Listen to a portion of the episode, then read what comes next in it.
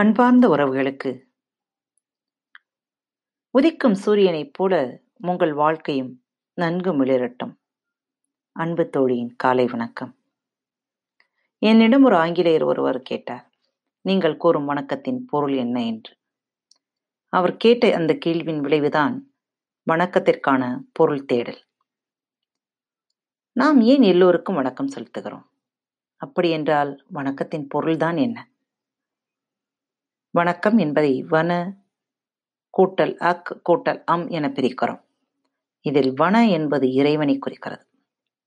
வன என்றால் வணங்குகிறேன் என்பதன் முழு பொருள்.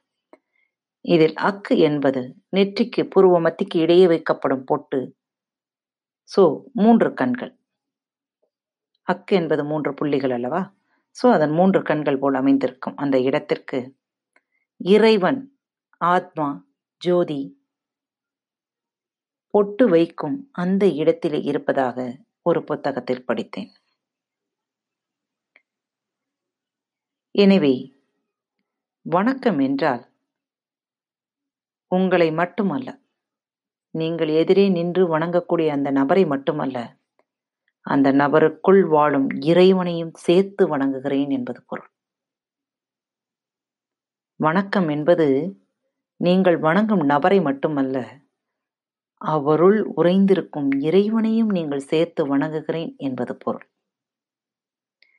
இவ்வளவு பொருள் நிறைந்த அந்த சொல்லை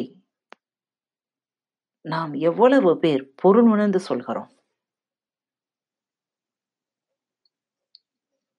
நம் வீடுகளில் முதியவர்களுக்கு மரியாதை செலுத்துவதில்லை அல்லது வணக்கம் சொல்வதில்லை என்ற ஆதங்கம் இருந்து கொண்டேதான் இருக்கிறது. திருமுறை நூலில் ஒரு வாசகம் உள்ளது. இமைப்பொழுதும் என் நெஞ்சின் நீங்காதான் தாழ் வாழ்க இதன் பொருள்